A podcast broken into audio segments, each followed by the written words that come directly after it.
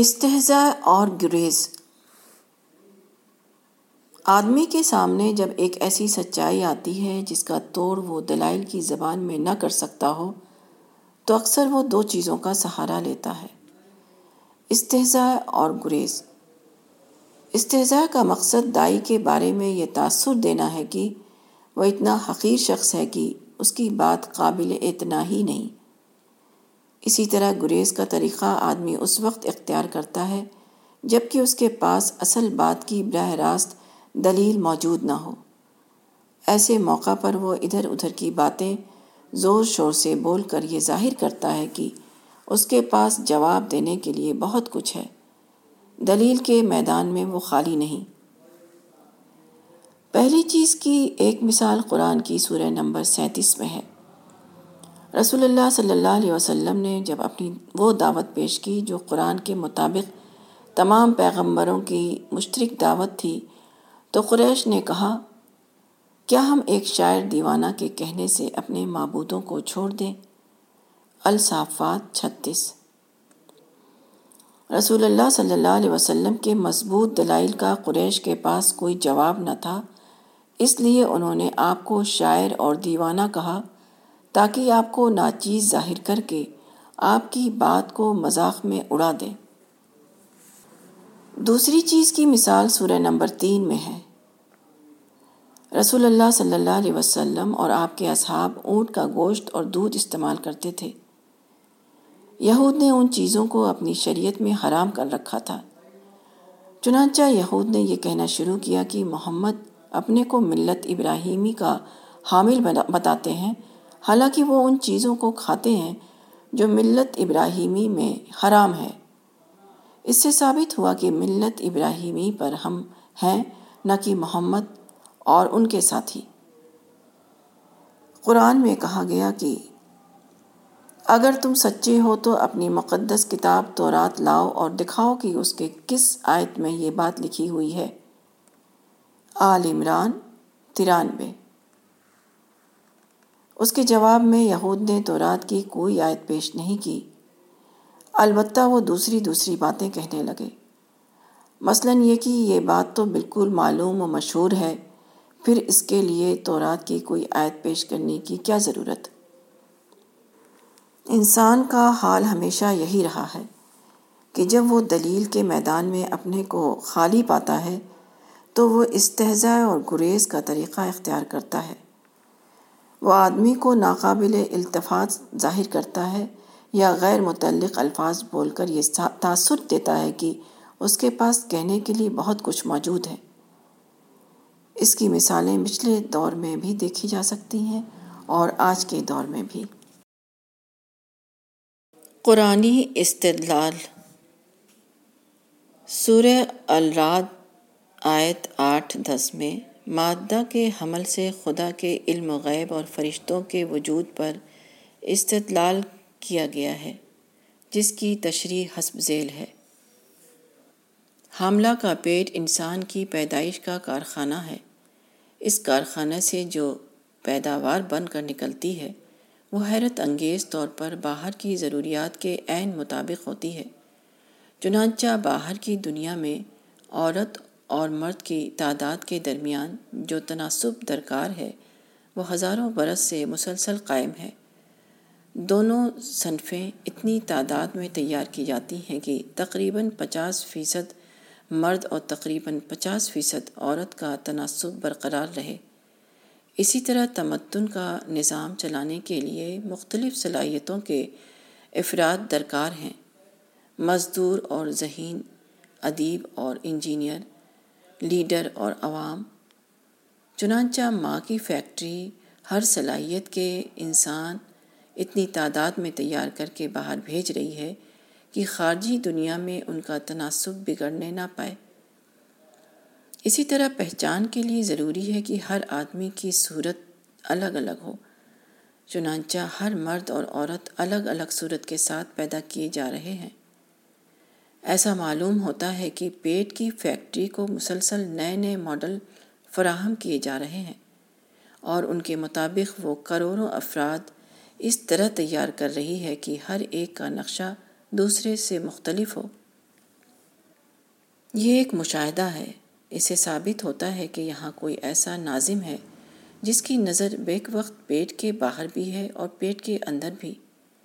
وہ باہر کی دنیا کو دیکھ کر ضروریات کی تفصیل مرتب کرتا ہے اور بھی نہایت صحیح انداز کے مطابق پیٹ کے اندر پیداوار تیار کرا رہا ہے۔ دنیا میں اس قسم کا نظام ہونا یہ ثابت کرتا ہے کہ اس کے پیچھے ایک ایسی ہستی ہے جو عالم الغیب و شہادہ ہے۔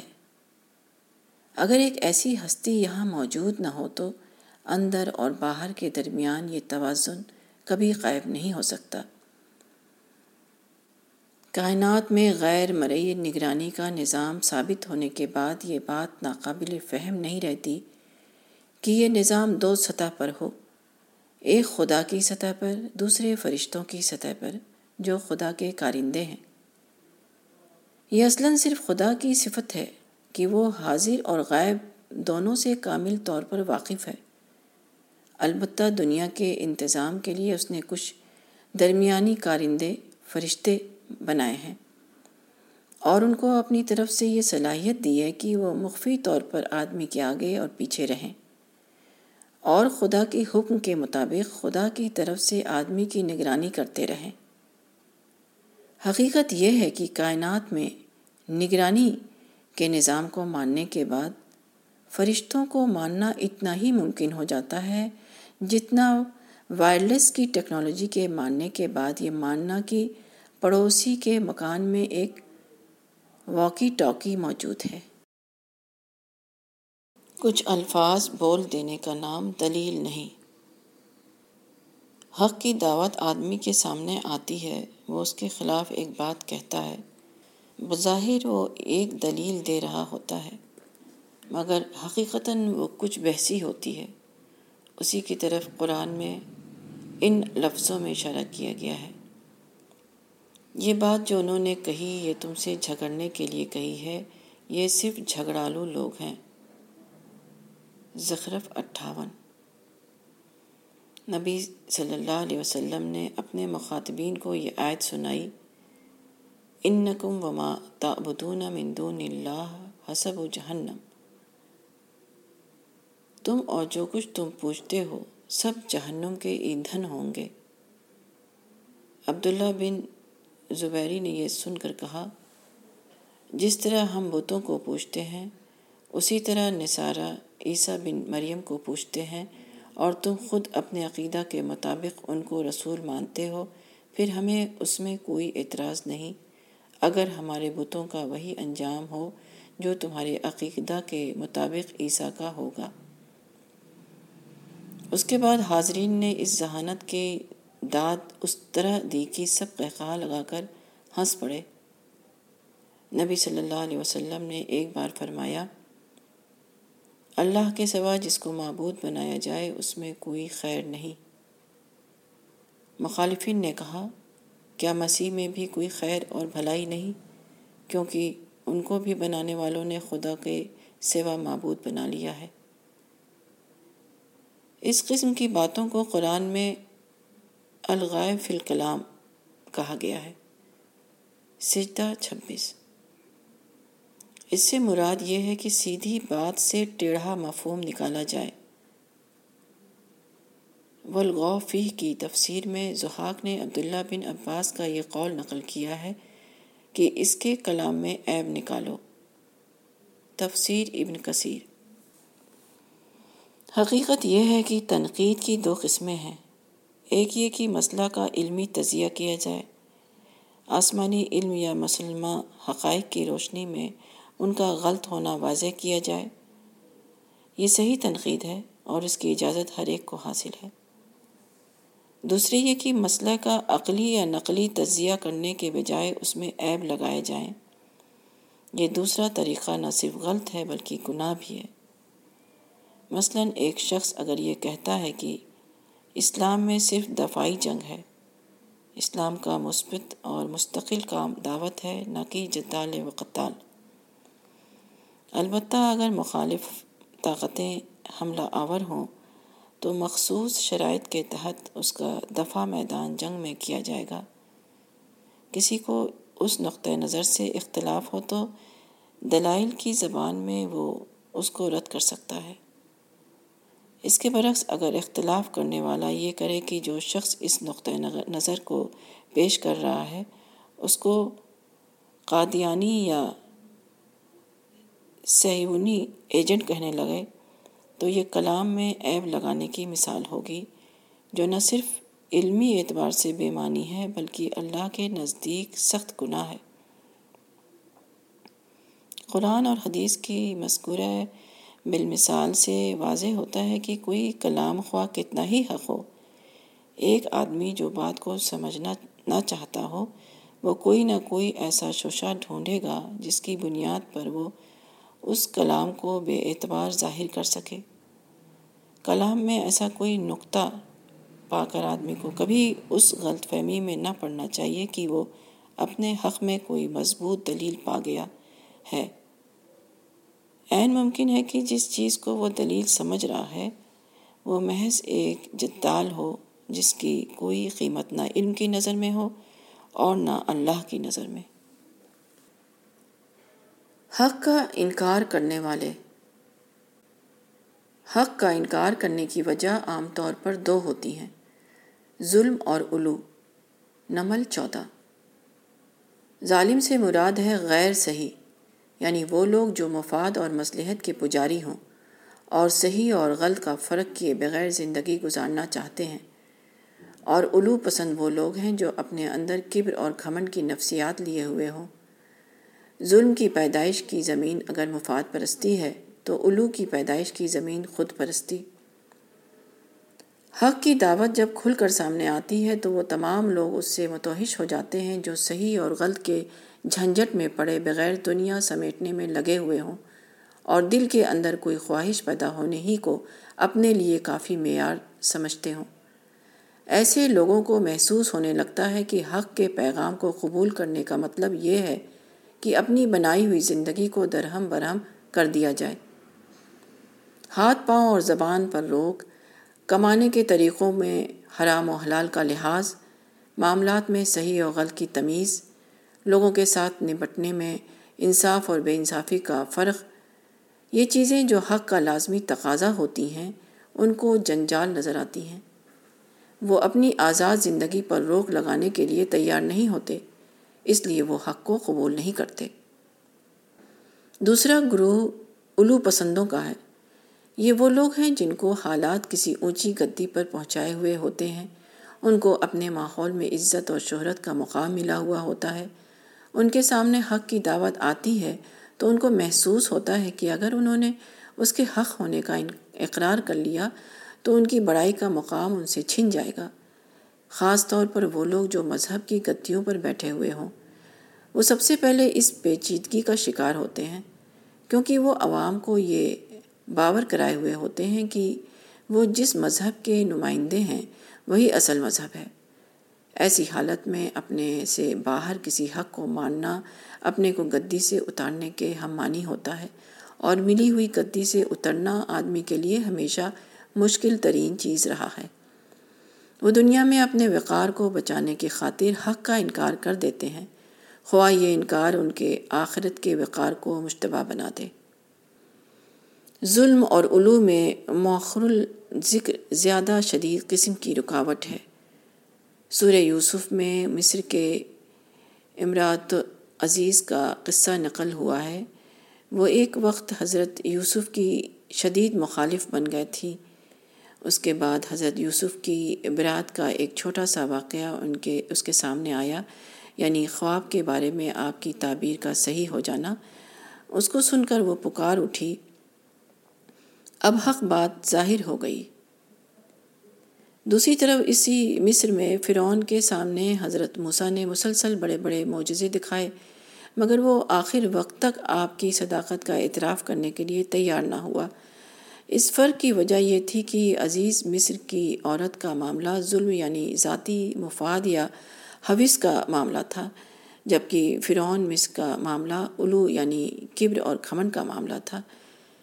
جو شخص ذاتی مفاد کی وجہ سے حق سے دور ہو وہ اگر اس کو قبول نہ کرے گا تو اس کا امکان ہے کہ وہ زبان سے اس کا اعتراف کرے۔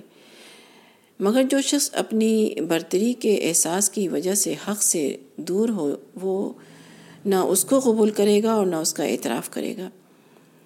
ایسا شخص اپنی متکبرانہ نفسیات کے تحت بنے ہوئے ذہنی خول میں زندگی گزارتا رہتا ہے۔ موت کے سوا کوئی چیز نہیں جو اس کے خود ساختہ ذہنی خول سے اس کو باہر لانے میں کامیاب ہو۔ وہ ہماری خوراک ہیں۔ حضرت موسیٰ علیہ السلام نے بنی اسرائیل کو مصر سے نکالا اور ان کو لے کر صحرائے سینا میں پہنچے۔ یہاں وہ چالیس سال تک رہے۔ یہاں کے قیام کے ابتدائی زمانہ میں اللہ تعالیٰ کی طرف سے حکم آیا کہ فلسطین اور اس کے آس پاس کی زمین تمہارے لیے لکھ دی گئی ہے، تم وہاں داخل ہو جاؤ اور اس کو فتح کر لو۔ استثنا چیپٹر ایک، ورس آٹھ۔ اس وقت حضرت موسیٰ اپنی قوم کے ساتھ دشت فارا میں خیمہ لگائے ہوئے تھے۔ آپ نے قوم کے بارہ سرداروں کو فلسطین اور شام کی طرف بھیجا تاکہ وہ زمین کناں کی جاسوسی کریں۔ یہ علاقہ اس وقت امالکا کے قبضہ میں تھا۔ یہ لوگ چالیس دن تک سفر کرتے رہے اور اس کے بعد آ کر بتایا کہ وہ لوگ بڑی طاقت والے اور قد آور ہیں۔ ہم اپنی نظروں میں ان کے سامنے ایسے تھے جیسے ٹڈی۔ گنتی باپ تیرا۔ یہ سن کر ساری جماعت چلا اٹھی کہ ہم ان سے لڑنے کی طاقت نہیں رکھتے۔ انہوں نے حضرت موسیٰ سے کہا کہ تم اور تمہارے خدا جا کر لڑے۔ ہم تو یہیں رہیں گے۔ معدہ پچیس۔ اس وقت بنی اسرائیل کی تحقیق کرنے والی جماعت میں سے دو آدمی اٹھے۔ بائبل کی روایت میں ان کا نام یوشا بن نون اور کالب بن یوقنا بتایا گیا ہے۔ انہوں نے کہا، اگر خدا ہم سے راضی ہے تو ہم کو اس زمین پر لے جائے گا اور یہ زمین جس پر دودھ اور شہد بہہ رہا ہے، ہم کو عنایت کرے گا۔ مگر تم خدا ون سے بغاوت نہ کرو اور نہ تم اس زمین کے لوگوں سے ڈرو، وہ تو ہماری خوراک ہیں۔ ان کا سایہ ان سے جا چکا ہے، پر خداوند ہمارے ساتھ ہے۔ گنتی باب چودہ۔ ان دونوں آدمیوں کی بابت قرآن میں جو الفاظ آئے ہیں وہ یہ ہیں۔ کہا دو آدمیوں نے جو کہ ڈرنے والوں میں تھے، جن پر اللہ نے انعام کیا تھا، تم ان پر چڑھائی کر کے شہر کے دروازہ تک چلو۔ جب تم دروازہ میں قدم رکھو گے، اسی وقت غالب آ جاؤ گے۔ اور اللہ کے اوپر توکل کرو اگر تم اس پر یقین رکھتے ہو۔ معدہ چوبیس۔ قرآن کے اس بیان سے توکل کی حقیقت واضح ہوتی ہے۔ توکل یہ نہیں ہے کہ آدمی کوئی کام نہ کرے، وہ بیکار پڑا رہے اور کہے کہ خدا خود ہی بھیج دے گا۔ توکل اپنی ذات کی بجائے اللہ پر اعتماد کرنے کا نام ہے۔ توکل یہ ہے کہ آدمی کوشش کو اپنی ذمہ داری قرار دے اور نتیجہ کو اللہ کا حق سمجھے۔ وہ اللہ کی ہدایت کی روشنی میں اپنے لیے صحیح راستہ کا انتخاب کرے اور اس پر پوری طرح جمع جائے۔ اس کے بعد جد و جہد کی راہ میں مشکلات و مصائب پیش آئیں تو اس یقین کے ساتھ اس پر جمع رہے کہ اللہ ضرور اس کا ساتھ دے گا اور اس کو اس منزل تک پہنچائے گا جو اس کی دنیا و آخرت کے لیے بہتر ہے۔ جو اللہ سے ڈرتا ہے اس کے دل سے ہر چیز کا ڈر نکل جاتا ہے۔ اللہ جس کے ایمان کو قبول کر لیتا ہے، اس پر اس کی یہ خصوصی عنایت ہوتی ہے کہ وہ چیزوں کو ان کی حقیقت، حقیقی صورت میں دیکھنے لگتا ہے، وہ اللہ کو پا لیتا ہے اور اسی کے ساتھ اللہ کی حکمت کو بھی۔ ایک سنت یہ بھی ہے، جب کسی قوم میں کوئی پیغمبر آتا ہے اور وہ قوم اس کی بات ماننے پر تیار نہیں ہوتی تو خدا کی طرف سے ان کو بعض مشکلوں میں ڈال دیا جاتا ہے تاکہ ان میں قبولیت کا مادہ پیدا ہو۔ اور ہم نے تم سے پہلے بہت سی قوموں کی طرف رسول بھیجے تھے۔ پھر جب انہوں نے نہیں مانا تو ہم نے ان کو سختی اور تکلیف میں مبتلا کر دیا تاکہ وہ ڈھیلے پڑ جائیں۔ انعام۔ اس قسم کے بعض واقعات نبی صلی اللہ علیہ وسلم کے زمانہ میں بھی پیش آئے ہیں۔ مومنون سڑسٹھ۔ سہین میں عبداللہ بن مسعود سے روایت ہے کہ نبوت کے چند سال بعد جب مکہ والوں کو کی مخالفت اور سرکشی بہت بڑھ گئی تو آپ نے دعا فرمائی۔ خدا یا ان کے مقابلہ میں میری مدد یوسف کے ساتھ سالہ قحط جیسے سات برسوں سے کر۔ اللہ نے دعا قبول فرمائی اور ایسا شدید کال پڑا کہ لوگ ہڈیاں اور چمڑا اور مردار تک کھانے پر مجبور ہو گئے۔ اس زمانہ میں یہ حال تھا کہ جب ایک شخص آسمان کی طرف نظر اٹھاتا تو بھوک کی شدت کی وجہ سے اس کو اوپر دھواں ہی دھواں دکھائی دیتا تھا۔ آخر ابو سفیان نے آ کر آپ سے کہا کہ آپ تو صلاح رحمی کی دعوت دیتے ہیں، آپ کی قوم بھوکوں مر رہی ہے۔ اللہ سے دعا کیجیے کہ اس مصیبت کو ہم سے دور کر دے۔ قریش کے لوگ عام طور پر کہنے لگے تھے کہ خدایا ہم پر سے یہ عذاب دور کر دے تو ہم ایمان لائیں گے۔ دخان بارہ۔ اللہ نے اپنے پیغمبر کی دعا قبول کی اور قحط کے حالات ختم ہو گئے۔ مگر ان کی سرکشی اس کے بعد بھی جاری رہی، یہاں تک کہ بدر کی جنگ کی شکل میں وہ پکڑ لیے گئے۔ دخان سولہ۔ قرآن کی سورہ نمبر باون میں کہا گیا ہے بلا شبہ ظالموں کے لیے آخرت سے پہلے بھی عذاب ہے، مگر ان میں اکثر اس کو نہیں جانتے۔ طور سینتالیس۔ مطلب یہ ہے کہ جو لوگ ظالمانہ روش اختیار کرتے ہیں، ان کو آخرت کی رسوا کن عذاب سے پہلے دنیا میں تنبیہی عذاب دیے جاتے ہیں۔ یہ دنیاوی عذاب اس لیے ہوتا ہے کہ ان کے ظلم کی ہلکی سی سزا انہیں اسی دنیا میں دے دی جائے، تاکہ وہ اس سے سبق لے کر اپنی اصلاح کر لیں۔ مگر اکثر لوگوں کا حال یہ ہوتا ہے کہ جب اس قسم کی کوئی دنیاوی سزا ان کو ملتی ہے تو فوراً اس کی تعویل کر لیتے ہیں۔ وہ اس کو کسی عام سبب کا نتیجہ قرار دے کر اپنے لیے تسکین حاصل کر لیتے ہیں کہ یہ ان کی ظالمانہ روش کی خدائی سزا نہیں ہے، بلکہ اس کے اسباب کچھ اور ہیں۔ یہ دنیا امتحان کی جگہ ہے، اس لیے یہاں جو بھی خدائی نشانی یا سبق ظاہر کیا جاتا ہے، وہ معمولی واقعات کے پردہ میں ظاہر کیا جاتا ہے۔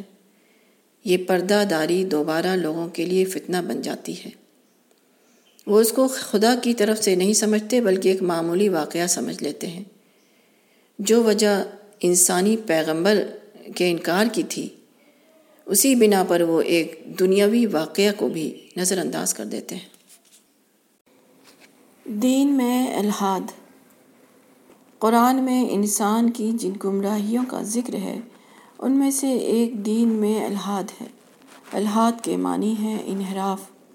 عربی میں کہتے ہیں الحدہ سہمو الحدف یعنی تیر نشانہ کے ادھر ادھر سے نکل گیا، اصل نشانہ پر نہیں لگا۔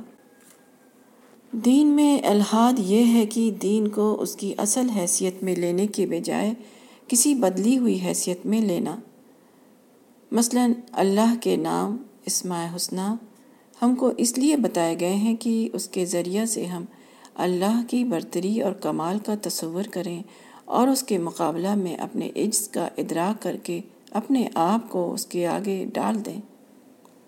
اسما حسنہ سے اپنے لیے اس قسم کی غذا لینا دین کو اس کی اصل حیثیت میں لینا ہے۔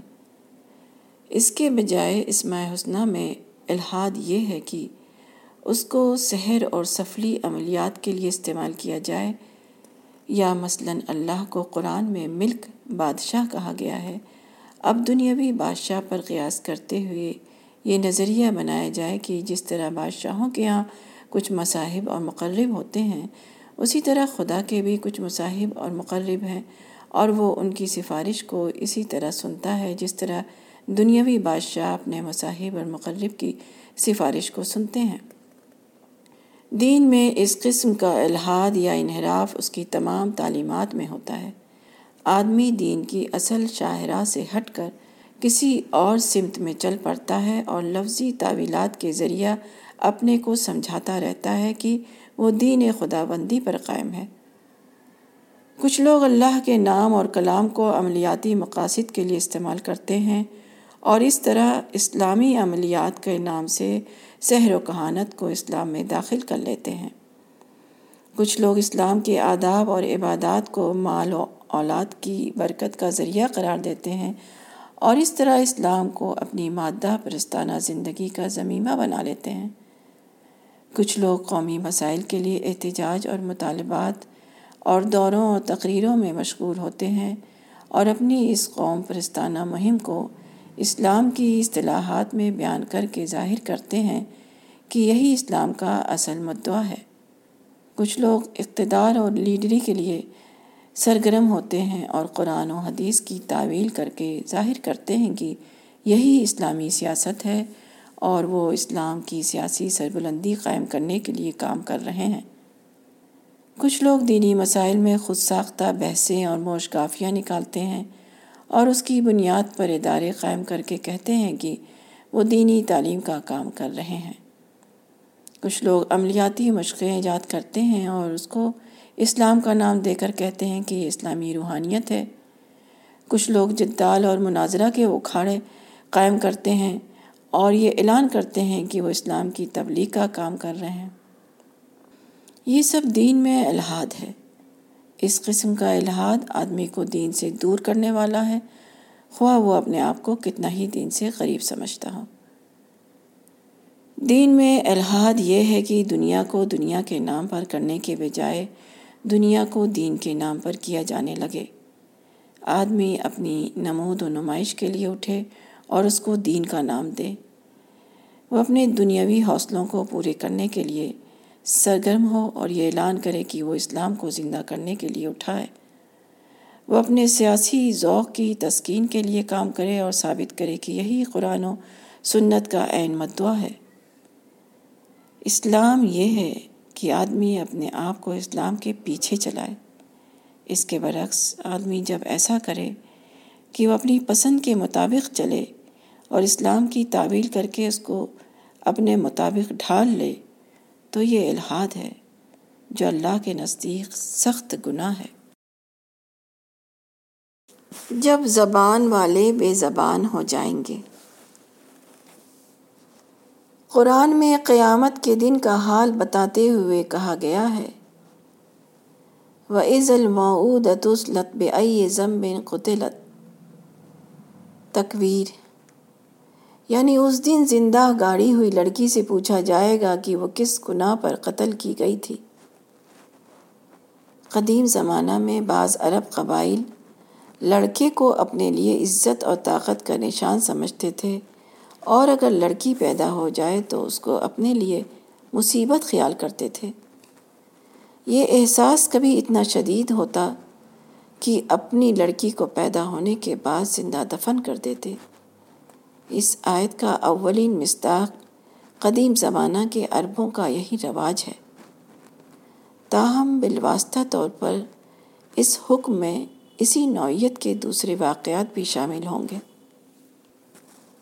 ایک شخص ہے جس کے بعض غفلتوں سے موقع پا کر کچھ لوگ اس پر چڑھ دوڑتے ہیں، اس کو گرفتار کرتے ہیں، اس کو مجرم قرار دینے کے لیے سازشیں کرتے ہیں۔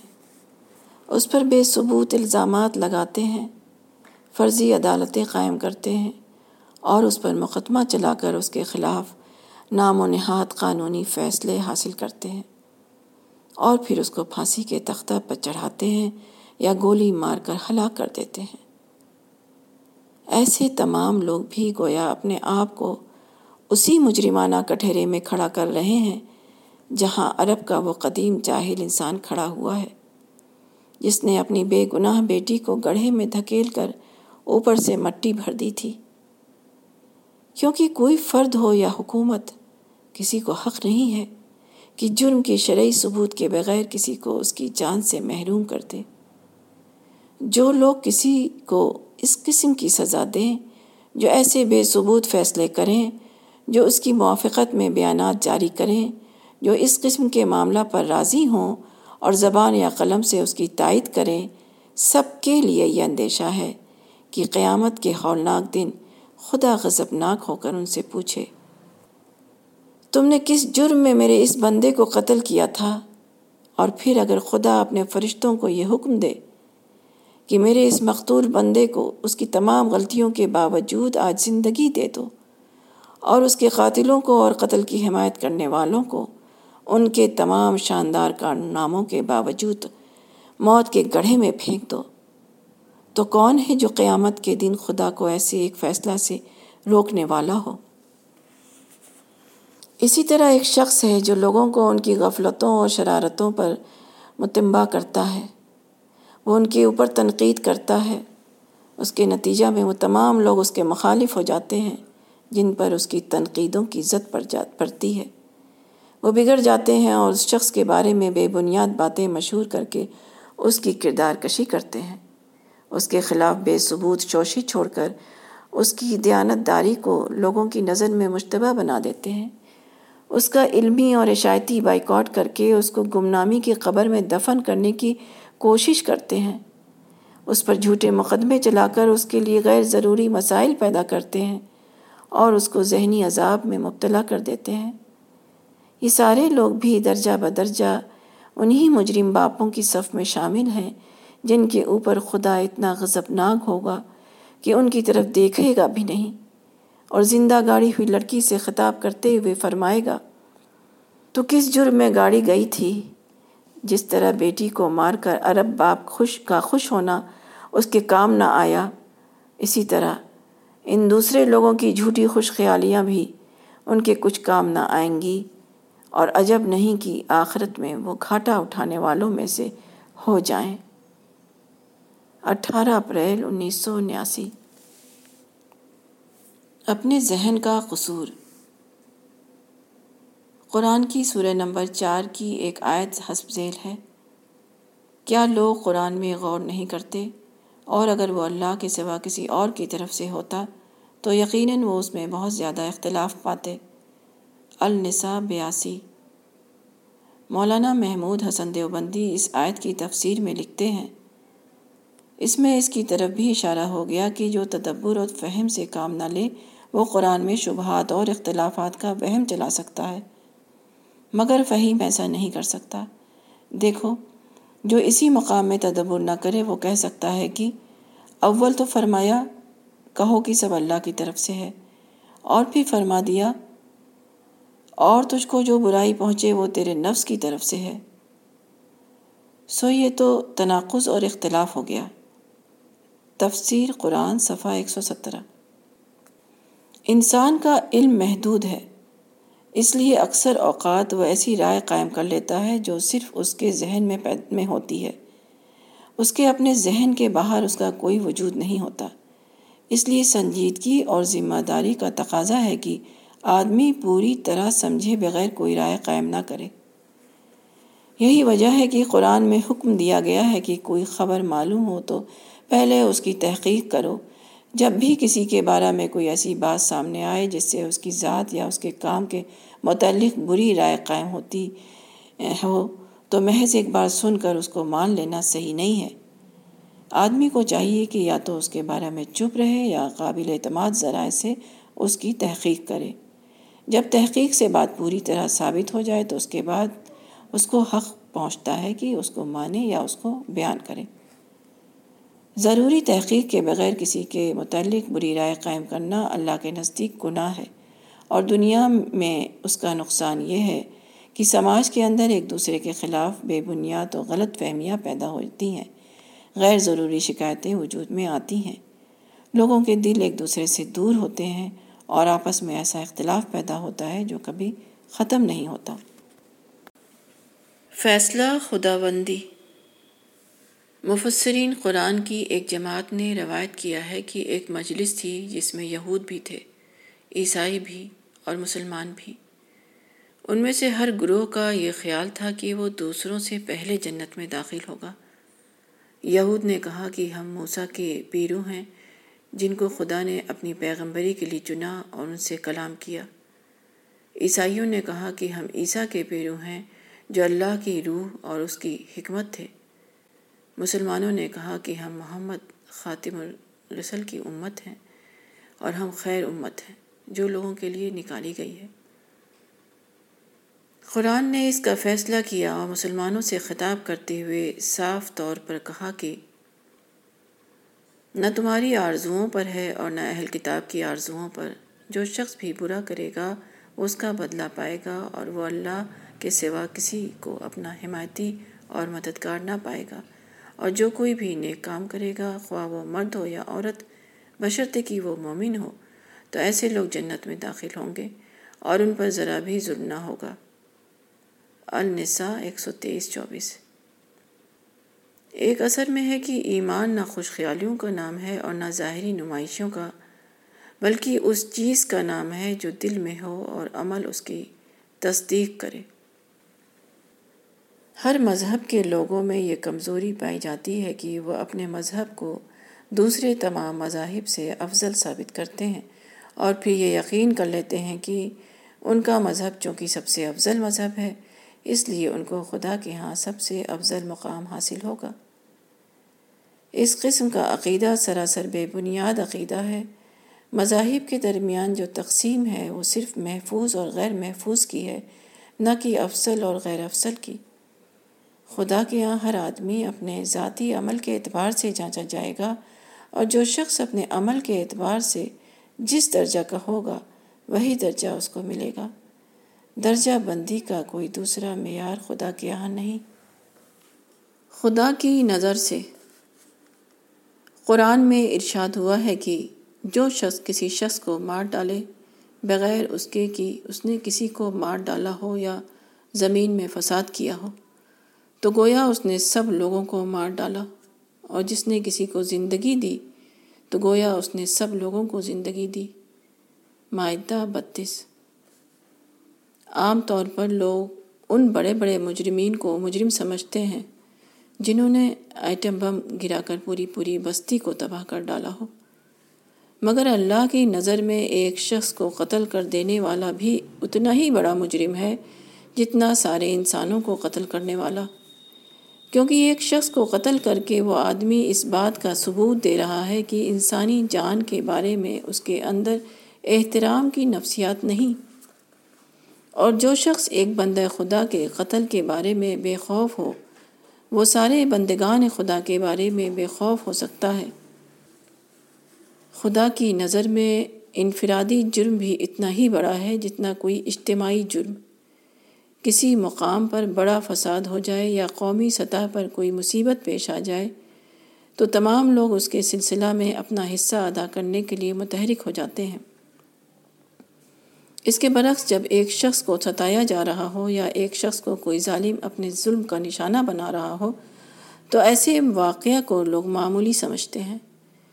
اس کے دفعیہ کے لیے کوئی نہیں اٹھتا۔ مگر خدا کی نظر میں فرد کے خلاف ظلم بھی اتنا ہی بڑا ہے جتنا کسی اجتماع کے خلاف ظلم۔ جو لوگ اجتماعی ظلم کے موقع پر سرگرمی دکھائیں اور جب انفرادی ظلم کا موقع سامنے آئے تو متحرک نہ ہوں، وہ معاملہ کو اپنی نظر سے دیکھ رہے ہیں، نہ کہ خدا کی نظر سے۔ اور جو لوگ معاملہ کو اپنی نظر سے دیکھیں، وہ خدا کے یہاں کسی انعام کے مستحق کس طرح ہو سکتے ہیں؟ اگر وہ معاملہ کو خدا کی نظر سے دیکھتے تو وہ دونوں قسم کے موقع پر متحرک ہوتے۔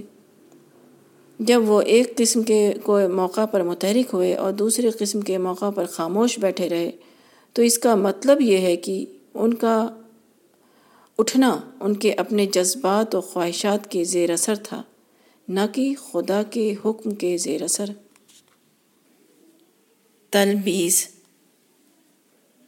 قرآن میں یہود کو جن باتوں کا مجرم قرار دیا گیا ہے، ان میں سے ایک تلبیس الحق بالباطل ہے۔ چنانچہ ارشاد ہوا ہے، اور صحیح میں غلط کو نہ ملاؤ اور سچ کو نہ چھپاؤ، حالانکہ تم جانتے ہو۔ البقرہ بیالیس۔ لبس الشعی بالشعی کے معنی ہیں ایک چیز کو دوسری چیز کے ساتھ گڈ مٹ کرنا۔ حضرت عبداللہ بن عباس نے اس کی تشریح ان الفاظ میں کی ہے کہ حق کو باطل کے ساتھ خلط ملط نہ کرو۔ قدیم عرب میں یہود کو مذہبی سیادت کا مقام حاصل تھا۔ مذہبی معاملہ میں کسی کو کچھ دریافت کرنا ہوتا تو وہ یہودی علماء کے پاس جاتا تھا۔ چنانچہ پیغمبر اسلام کا ظہور ہوا تو عرب لوگ یہودی عالموں کے پاس جا کر پوچھنے لگے کہ ان کے بارے میں آپ کی کیا رائے ہے۔ پیغمبر اسلام کو ماننے سے یہود کی مذہبی بڑائی ختم ہوتی تھی، اس لیے انہوں نے آپ کی مخالفت شروع کر دی۔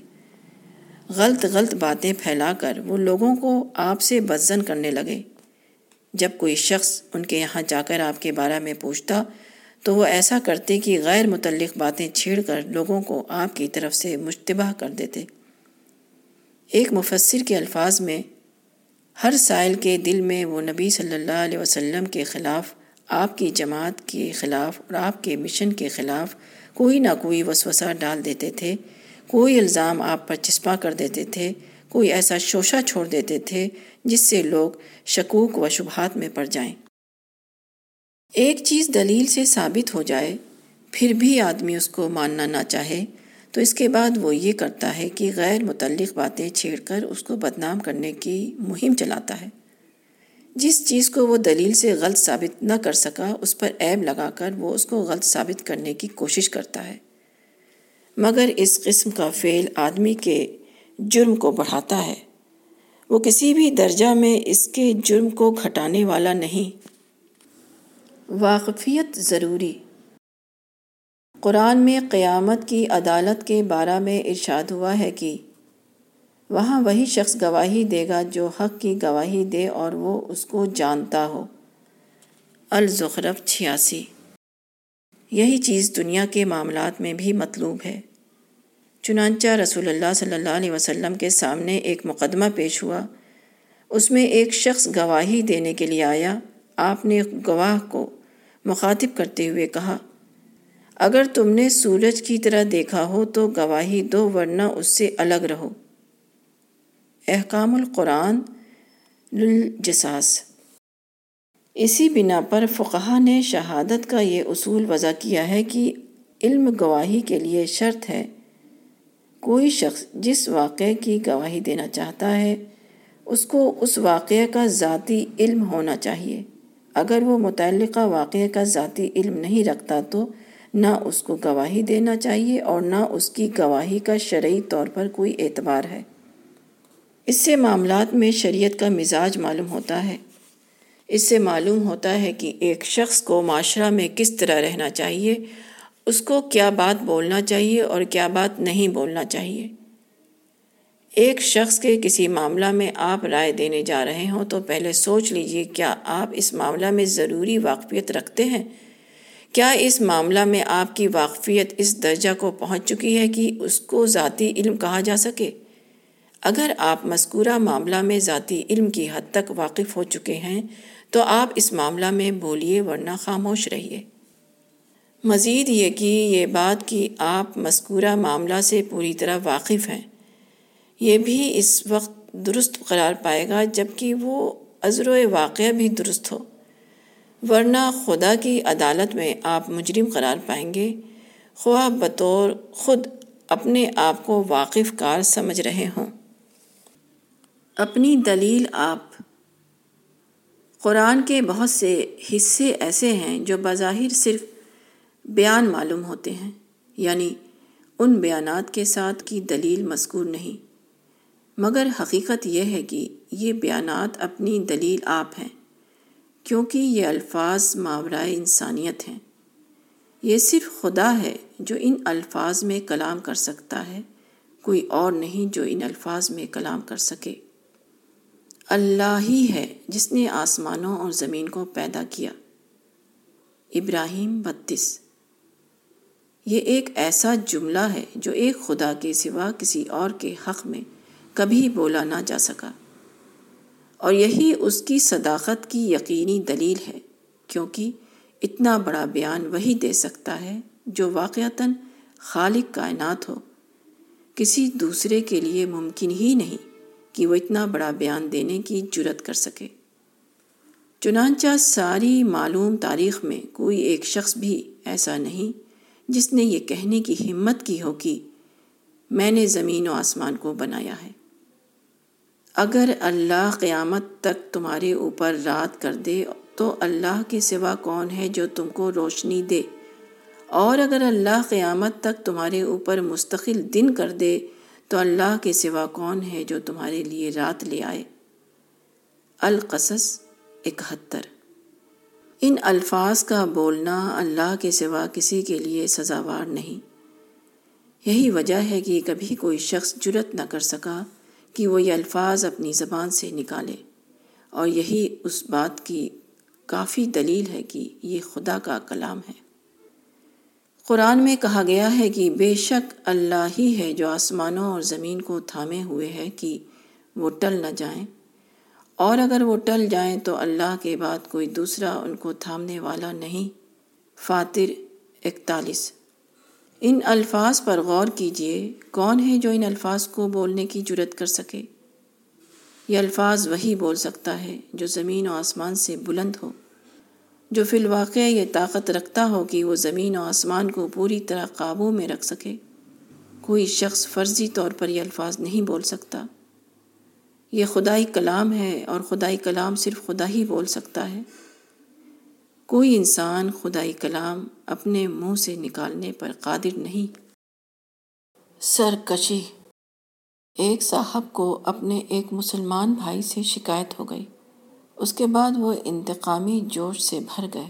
انہوں نے اس مسلمان کے خلاف ہر ممکن کارروائی کرنا شروع کر دیا۔ اس کو دھوکہ دینا، اس کو بدنام کرنا اس کے خلاف جھوٹے مقدمے چلانا۔ غرض کمینگی کی کوئی قسم نہ تھی جس کو انہوں نے اپنے لیے جائز نہ کر لیا ہو۔ مذکورہ بزرگ سے کہا گیا کہ آپ ایک مسلمان کے خلاف ایسی غلط کارروائیاں کیوں کر رہے ہیں؟ انہوں نے جواب دیا کہ جنگ میں سب کچھ جائز ہے۔ خود حدیث میں آیا ہے کہ الحرب خود اتن جنگ دھوکہ ہے۔ اس قسم کا قول غلطی پر سرکشی کا اضافہ ہے۔ یہ اپنی زبان سے ایسے الفاظ نکالنا ہے جو خدا کے غضب کو بھڑکانے والے ہیں، کیونکہ الحرب و خود اتن ان لوگوں کے لیے ہے جو ظالموں کے خلاف دفاع پر مجبور کر دیے گئے ہوں، نہ کہ ان لوگوں کے لیے جو خدا کی زمین میں فساد برپا کریں، جو کسی انسان کو ناحق ستانے کا منصوبہ بنائیں۔ جو کسی کا حق غصب کر کے بیٹھ جائیں۔ جو خود ظالم ہوں، نہ کہ مظلوم۔ رسول اللہ صلی اللہ علیہ وسلم کے زمانہ میں کچھ لوگ مختلف قسم کی سرکشی کی باتیں کیا کرتے تھے۔ ایسے لوگوں کے بارے میں قرآن میں فرمایا گیا سنک تبو ما قالو آل عمران ایک سو اکیاسی۔ کلّہ سنک تبو ما یقولو مریم انیاسی۔ ہرگز نہیں ہم لکھ لیں گے جو وہ کہتے ہیں، اور پھر قیامت کے دن ہم ان کو بتائیں گے۔ جو لوگ سرکشی کی باتیں کرتے ہیں اور جو لوگ ان کی باتوں کو دلچسپی سے سنتے ہیں، وہ اسی لیے ایسا کرتے ہیں کہ ان کے دل خدا کے خوف سے خالی ہیں۔ وہ نہیں جانتے کہ ان کا ہر لفظ خدائی رجسٹر میں ریکارڈ کیا جا رہا ہے۔ ان کو یقین نہیں کہ وہ اپنی ہر بات کے لیے آخرت کی عدالت میں جواب دہ ہوں گے۔ ایسے تمام لوگ جو حد سے تجاوز کریں اور حق کے مقابلہ میں سرکشی کا طریقہ اختیار کریں، ان سے خدا کی کتاب ابدی طور پر یہ کہہ رہی ہے کہ خدا سے ڈرو، کیونکہ خدا تمہارے ایک ایک لفظ کو لکھ رہا ہے۔ دلیل یا دھاندلی؟ قرآن سے معلوم ہوتا ہے کہ پیغمبر ہمیشہ دلیل پر کھڑے ہوتے تھے۔ اس کے مقابلہ میں ان کے مخالفین کا سارا سرمایہ اندھی مخالفت اور دھاندلی ہوتا تھا۔ پیغمبر کی بات حقائق کی بنیاد پر ہوتی تھی اور ان کے مخالفین کی بات محض نفسانی سرکشی کی بنیاد پر۔ یہی موجودہ دنیا میں اہل حق اور اہل باطل کی سب سے بڑی پہچان ہے۔ پیغمبر خدائی سچائی کا نمائندہ ہوتا ہے۔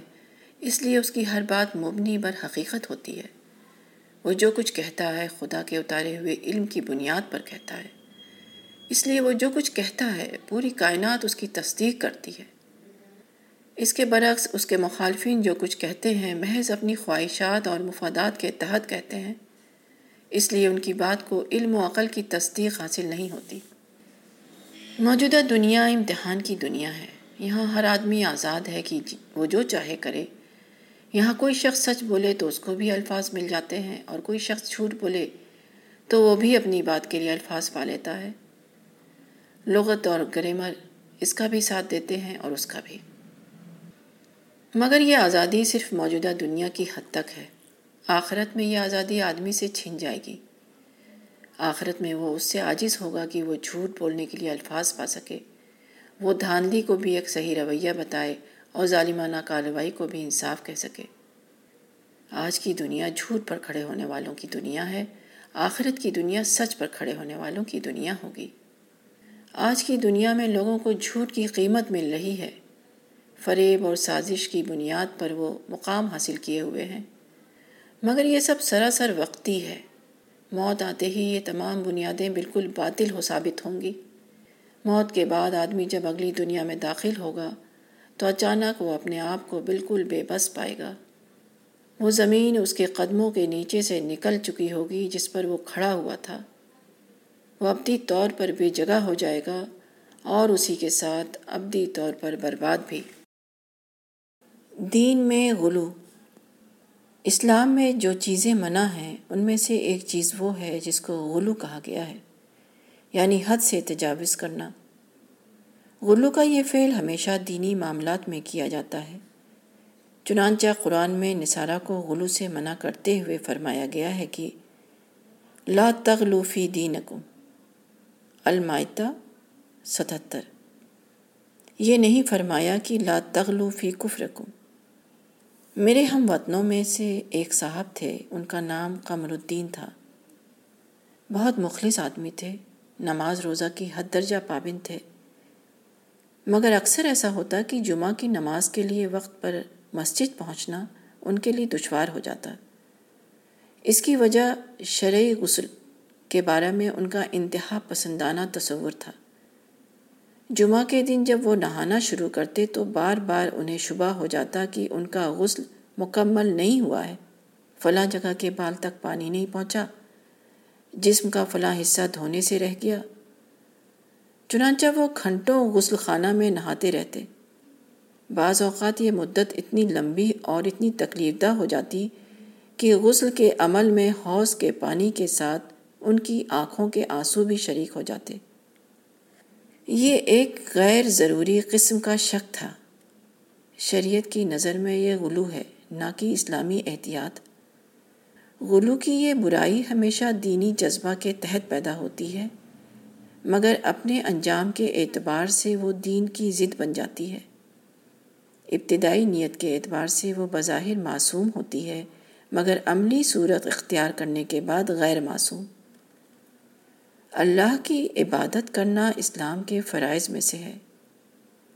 لیکن اگر کوئی عبادت گزار مغرب کی وضو سے فجر کی نماز پڑھے یا ہر رات کو سارا قرآن ختم کرنے لگے تو اس طرح کا فعل عبادت میں غلو بن جائے گا۔ اسلام میں غیرت مندی کو پسند کیا گیا ہے، لیکن کسی کی غیرت اگر اس حد تک بڑھے کہ اس کو اپنے خلاف سچائی کے اعتراف میں بھی غیرت آنے لگے، تو ایسی غیرت غلو کی فہرست میں شامل ہو جائے گی۔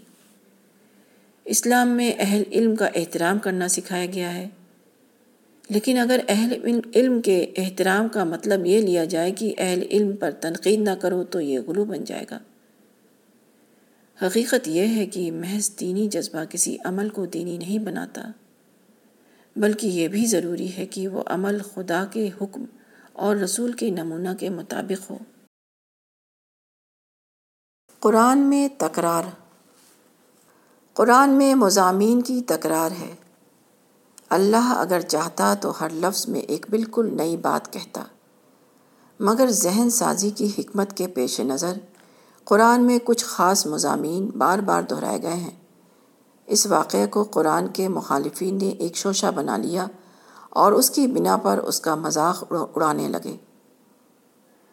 اور وہ کہتے ہیں کہ یہ پچھلوں کے قصے ہیں جن کو اس نے لکھ رکھا ہے، بس وہی لکھوائی جاتی ہیں اس کے پاس صبح و شام۔ الفرقان چھ۔ مولانا شبیر احمد عثمانی اس کی تشریح کرتے ہوئے لکھتے ہیں کہ مکہ کے مخالفین اسلام کہتے تھے کہ محمد نے اہل کتاب سے کچھ قصے کہانیاں سن کر نوٹ کر لی ہیں یا کسی سے نوٹ کرا لی ہیں۔ وہی شب و روز ان کے سامنے پڑھی اور رٹی جاتی ہیں۔ نئے نئے اسلوب سے انہی باتوں کا الٹ پھیر رہتا ہے اور کچھ بھی نہیں۔ اس قسم کی باتیں وہی لوگ کہتے ہیں جو سچائی کے معاملہ میں سنجیدہ نہ ہوں۔ اگر وہ سنجیدگی کے ساتھ معاملہ کو سمجھیں، تو انہیں معلوم ہو کہ جس چیز کو وہ تکرار کہہ رہے ہیں، وہ ایک فطری ضرورت ہے۔ دنیا میں کوئی ایسا آدمی نہیں جو تکرار میں مبتلا نہ ہو۔ سگریٹ پینے والا ہر روز اسی سگریٹ کی تکرار کرتا ہے۔ چائے پینے والا ہر روز اسی چائے کی تکرار کرتا ہے۔ ماں یا باپ جب روزانہ اپنے بچہ کو پیار کرتے ہیں، تو وہ اسی ایک چیز کی تکرار کرتے ہیں۔ ہر آدمی کی کوئی مرغوب چیز ہوتی ہے اور ہر روز وہ اسی کی تکرار کرتا رہتا ہے۔ اس کے باوجود اس کو تکرار کا احساس نہیں ہوتا۔ اس کا مطلب یہ ہے کہ تکرار آدمی کی فطرت ہے۔ البتہ جس چیز سے اسے دلچسپی ہو اس کی تکرار کرنے سے وہ نہیں اکتائے گا۔ اور جس چیز سے اس کو دلچسپی کا تعلق نہ ہو، اس کی تکرار اسے ناگوار معلوم ہوگی۔ قرآن چاہتا ہے کہ ربانی باتیں آدمی کو اس درجہ محبوب ہو جائیں کہ ان کے معاملہ میں تکرار کا احساس اس کے اندر ختم ہو جائے۔ قرآن ایسے ہی انسان پیدا کرنا چاہتا ہے۔ قرآن کا مطلوب انسان وہ ہے جس کے لیے قرآنی باتیں اتنی لذیذ بن جائیں کہ ان کی بار بار تکرار صرف اس کی لذت میں اضافہ کرے۔ وہ ان باتوں کے اعادہ سے اکتائے نہیں، بلکہ ان کو اپنے ذہن کے غذا بنائے۔ ہر تکرار میں اس کو نئی لذت ملے۔ قرآن مضامین کا ہر اعادہ اس کو اثر نو معنی کے سمندر میں غرق کر دے۔ امتحان کا پرچہ۔ آج کل یہ منظر دیکھنے میں آتا ہے کہ ایک شخص پیسہ کما کر اپنے لیے ایک شاندار مکان بنائے گا اور اس کے بعد اس کے اوپر لکھ دے گا، حاضہ من فضل ربی یہ میرے رب کا فضل ہے۔ بظاہر اس کا مطلب یہ ہے کہ یہ میرے خدا کا انعام ہے۔ خدا نے مکان کی صورت میں مجھے اپنی نعمت عطا فرمائی ہے۔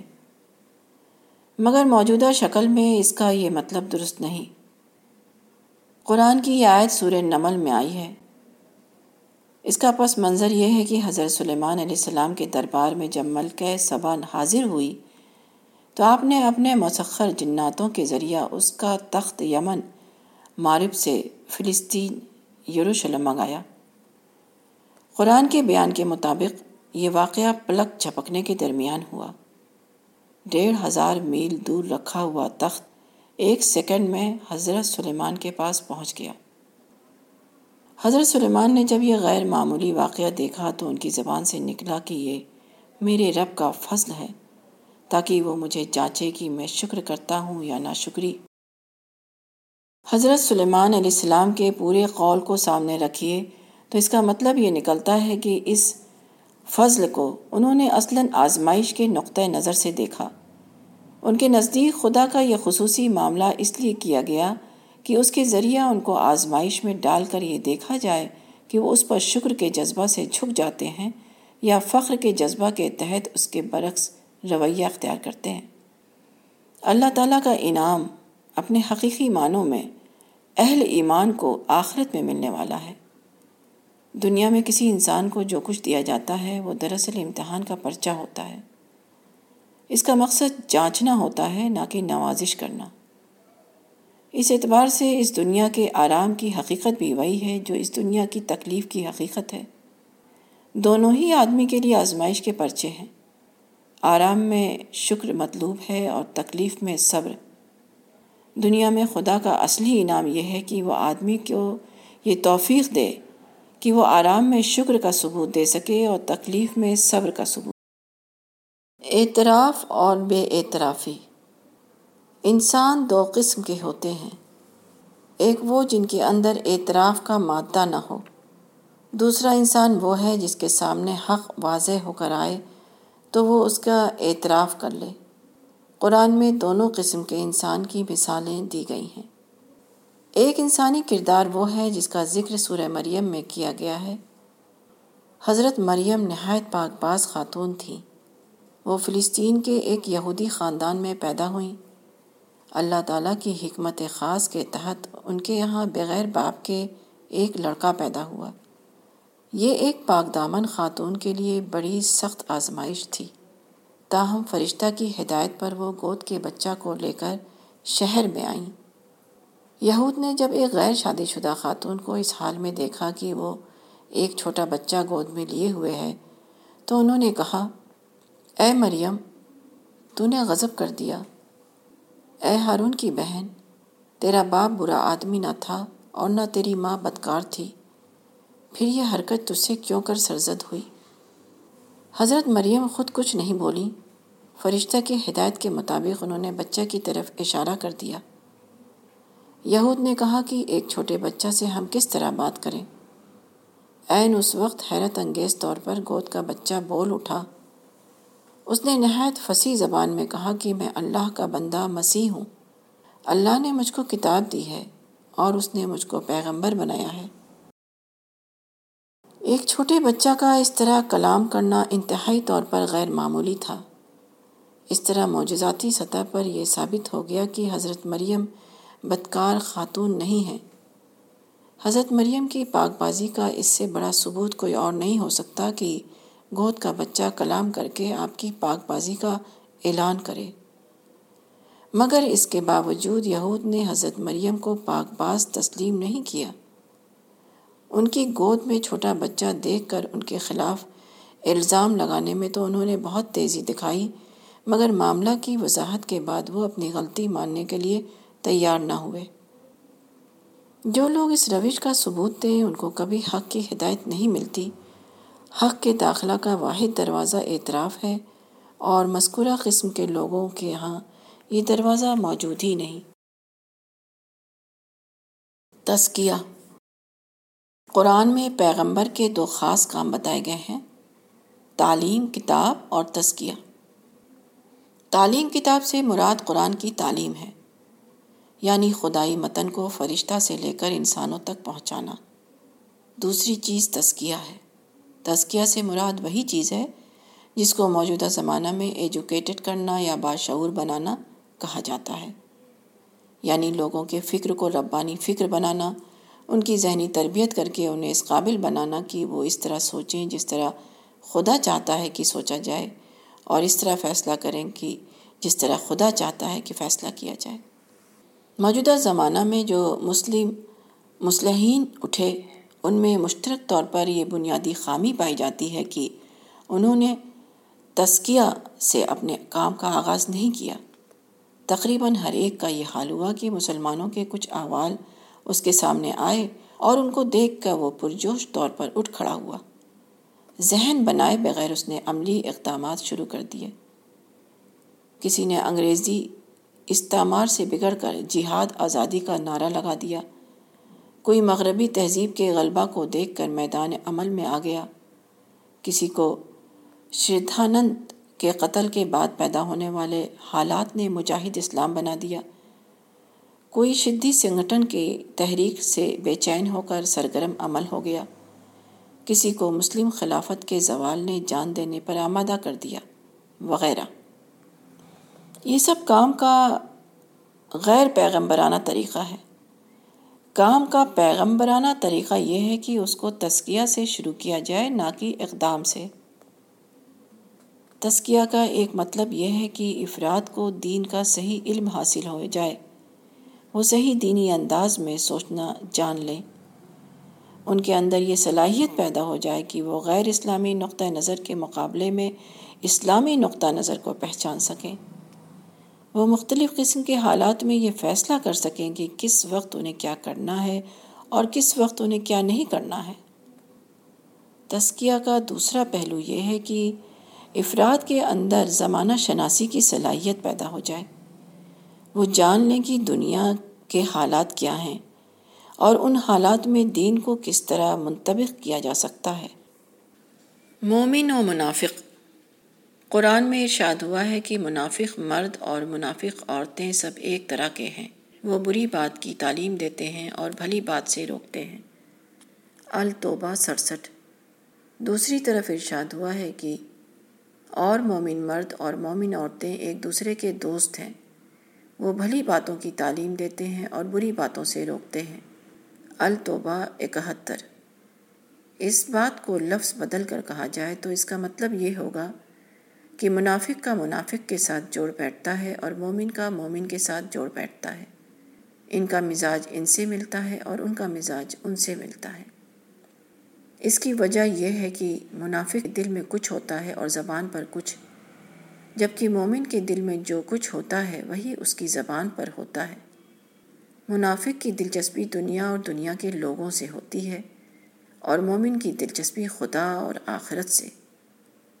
منافق اپنے آپ کو کسی اصول کا پابند نہیں سمجھتا، جبکہ مومن پورے معنوں میں ایک با اصول انسان ہوتا ہے۔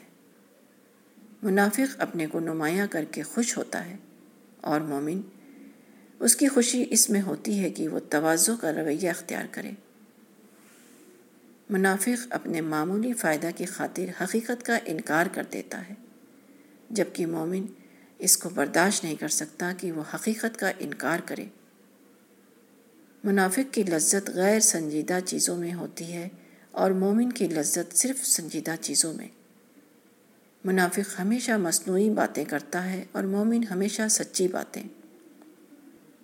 سوچ اور مزاج کا یہ فرق مومن اور منافق کے درمیان زبردست فرق پیدا کر دیتا ہے۔ وہ ایک دوسرے کے ساتھی نہیں بن پاتے۔ ان کا ایک دوسرے سے نباہ نہیں ہوتا۔ مومن مومن سے یا منافق منافق سے جڑے تو ہم مزاج ہونے کی وجہ سے دونوں کا جوڑ بیٹھ جائے گا۔ مگر جب جڑنے والوں میں ایک مومن ہو اور دوسرا منافق، تو ان کا مزاجی اختلاف انہیں ایک دوسرے سے متوحش کر دے گا۔ وقتی ملاقات ہو تب بھی انہیں ایک دوسرے سے خوشی حاصل نہ ہوگی۔ مستقل رشتہ قائم ہو تب بھی دونوں کے درمیان اس کا نبنا سخت دشوار ہو جائے گا۔ مومن اور منافق بظاہر ایک طرح کے ہوتے ہیں، مگر مزاج کا فرق دونوں میں اتنا فرق پیدا کر دیتا ہے کہ ایک اگر مشرق کا مسافر ہے تو دوسرا مغرب کا مسافر۔ ایمان بالغیب۔ درخت کیا ہے؟ قدرت کا ایک عظیم الشان کارخانہ۔ انسانی کارخانے مزدوروں کے مسائل پیدا کرتے ہیں۔ درخت میں کھربہ کھرب کی تعداد میں بیکٹیریا رات دن کام کرتے ہیں۔ بے شمار تعداد میں پردار کیڑے اس کی تلقی پولینیشن کے عمل میں مشغول رہتے ہیں۔ مگر محنت کا کوئی مسئلہ پیدا نہیں ہوتا۔ ہمارے کارخانے شور اور دھواں اگلتے ہیں، پانی اور فضا کو گندا کرتے ہیں۔ مگر درخت کا کارخانہ اس کے بالکل برعکس زمین کو خاموش حسن عطا کرتا ہے۔ وہ خراب ہوا کاربن کو خود لے کر عمدہ ہوا آکسیجن ہماری طرف لوٹا دیتا ہے۔ اس طرح حیرت انگیز اہتمام کے تحت ایک درخت بنتا ہے۔ بے شمار قسم کے ضمنی پیداوار کے علاوہ اس پر خوشنما پھول کھلایا جاتا ہے۔ پھر اس کے اندر پھل نکلتا ہے۔ ساری کائنات اس کو بڑھانے میں لگ جاتی ہے۔ اس کے اندر کمال کاریگری کے ساتھ غذا کا ذخیرہ جمع کیا جاتا ہے۔ پھر اس کو ایک قیمتی ڈھکن چھلکے میں پیک کیا جاتا ہے۔ اس کے اوپر رنگ چھڑکا جاتا ہے، خوشبو ڈالی جاتی ہے، مزہ پیدا کیا جاتا ہے۔ اور بلاخر نہایت اعلیٰ درجہ کی ڈبہ بند غذا کی صورت میں اس کو انسان کے لیے ٹپکا دیا جاتا ہے۔ اسی طرح بے شمار قسم کے پھل، ترکاریاں، غلے، گوشت، دودھ، شہد وغیرہ کائناتی اہتمام کے ساتھ رات دن انسان کے لیے تیار کیے جا رہے ہیں۔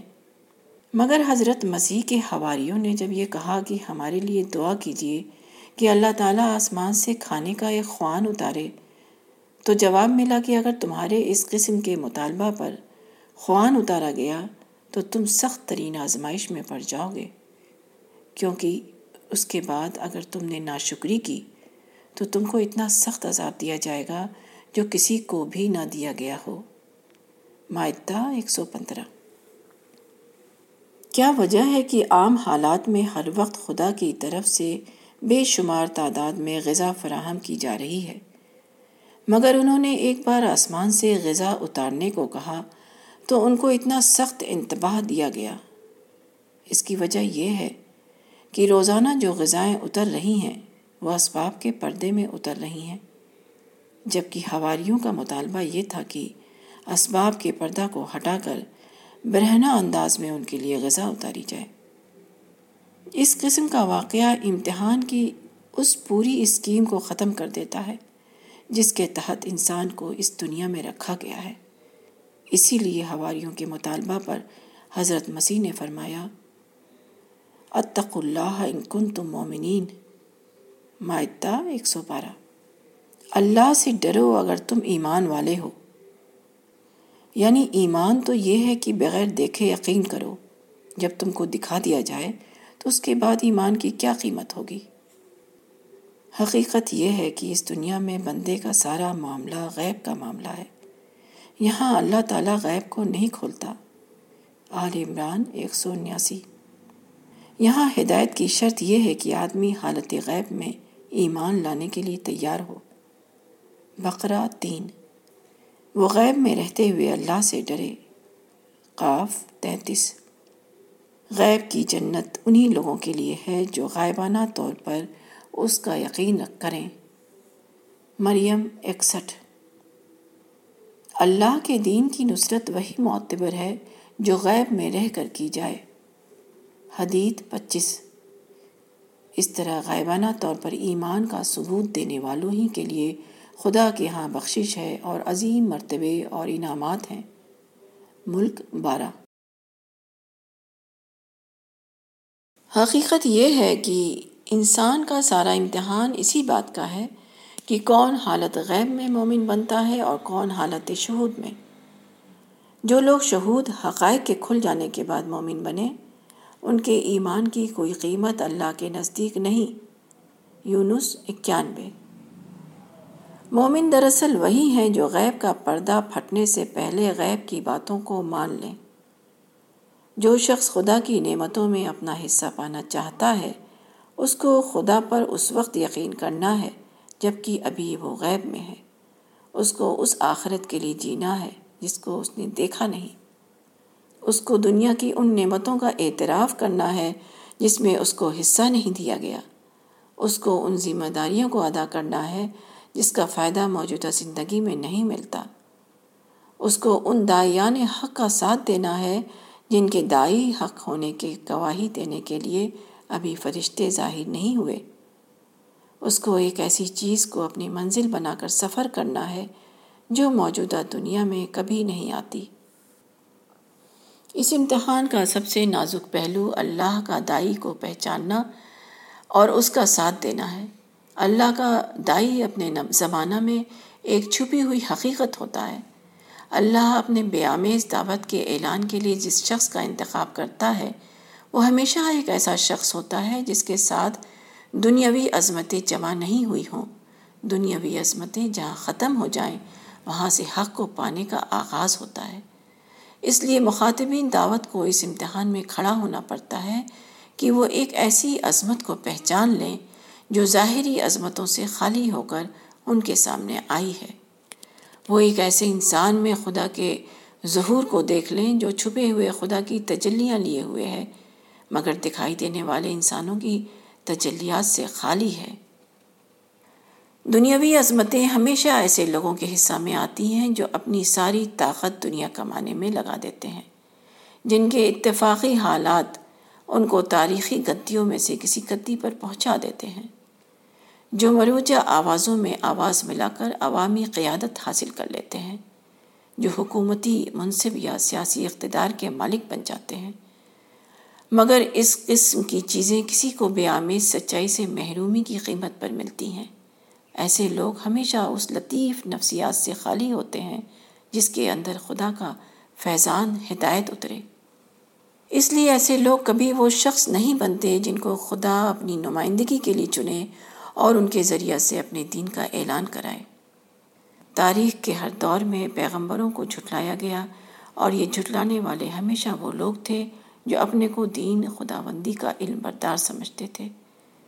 اس کی وجہ یہی تھی کہ ان لوگوں نے وقت کے ان ان دینی پیشواؤں کا دامن پکڑ رکھا تھا جو عظمت کی گتھیوں پر بیٹھے ہوئے تھے۔ وہ عظمتوں والے دین میں خدا کو پا کر مطمئن تھے۔ حالانکہ خدا جہاں ان کو اپنے سایہ رحمت میں لینے کے لیے پکار رہا تھا۔ وہ دین وہ تھا جو ظاہری عظمتوں اور رونقوں سے خالی تھا۔ وہ اس یقین میں تھے کہ انہوں نے خدا کا مضبوط دامن پکڑ رکھا ہے۔ حالانکہ ان کے ہاتھ میں فرضی خوش خیالیوں کے سوا اور کچھ نہ تھا۔ امتحان کس بات کا؟ قرآن میں آدم کا قصہ بتاتے ہوئے کہا گیا ہے اور جب ہم نے فرشتوں سے کہا کہ آدم کو سجدہ کرو، تو سب سجدہ میں گر پڑے، مگر ابلیس نے کہنا نہ مانا اور تکبر کیا اور انکار کرنے والا ہو گیا۔ اور ہم نے کہا، اے آدم، تم اور تمہاری عورت جنت میں رہو اور اس میں سے بافراغت کھاؤ جہاں چاہو، مگر اس درخت کے پاس نہ جانا، ورنہ تم ظالم قرار پاؤ گے۔ پھر شیطان نے دونوں کو لغزش میں مبتلا کر دیا اور ان کو اس عیش سے نکال دیا جس میں وہ تھے۔ ہم نے کہا، تم سب اترو۔ تم ایک دوسرے کے دشمن ہو گئے اور تم کو زمین میں ٹھہرنا اور فائدہ اٹھانا ہے ایک مدت تک۔ بقرہ۔ اللہ تعالیٰ کے حکم کی تعمیل میں ابلیس نے آدم کو سجدہ کیوں نہیں کیا؟ اس کی وجہ اس کا یہ احساس تھا کہ میں آدم سے بہتر ہوں۔ سواد۔ چھہتر۔